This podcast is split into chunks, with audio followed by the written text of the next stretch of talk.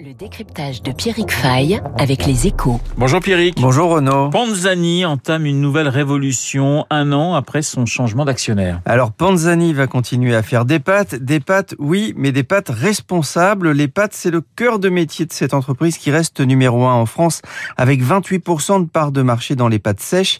Un groupe qui a connu quelques péripéties depuis sa création dans les années 50 par un jeune expert comptable qui s'était mis à fabriquer des pâtes fraîches dans le grenier de ses beaux-parents pendant la guerre.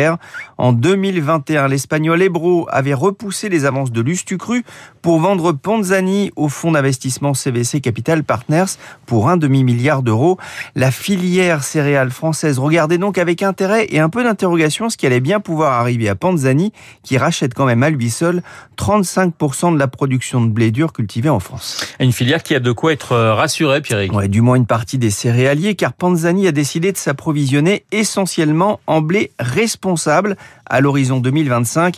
Il espère que 100% de sa production proviendra de fermes engagées dans une production plus durable, contre un peu plus d'un quart aujourd'hui. Pour cela, le groupe va étendre son partenariat avec le monde agricole.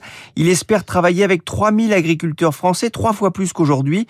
Il va leur imposer un cahier des charges strict concernant notamment la limitation des engrais ou le choix de variétés plus résistantes aux maladies et aux effets du réchauffement climatique. Pierre, qu'est-ce qui explique euh, ce renforcement stratégique? D'abord, il y a l'idée de soigner l'image. Panzani euh, constate une certaine attente des consommateurs en matière de responsabilité des entreprises, surtout dans l'alimentaire.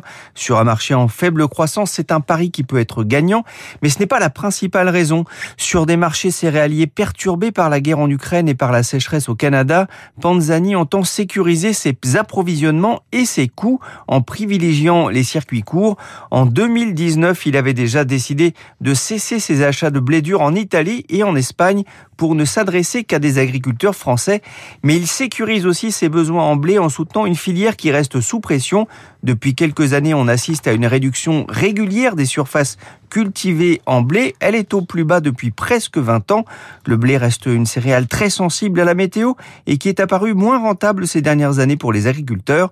Pour les encourager à passer aux responsables, Panzani a prévu de leur offrir un bonus de 20 euros à la tonne. Ça représente quand même un coût supplémentaire pour lui de 5 millions d'euros. Le décryptage de Pierrick Fay sur l'antenne de Radio Classique. Dans quelques secondes, le journal de 8 heures. Je vous rappelle, mon invité à 8h15, le président du comité stratégique des centres Leclerc, Michel Édouard Leclerc. Tout de suite,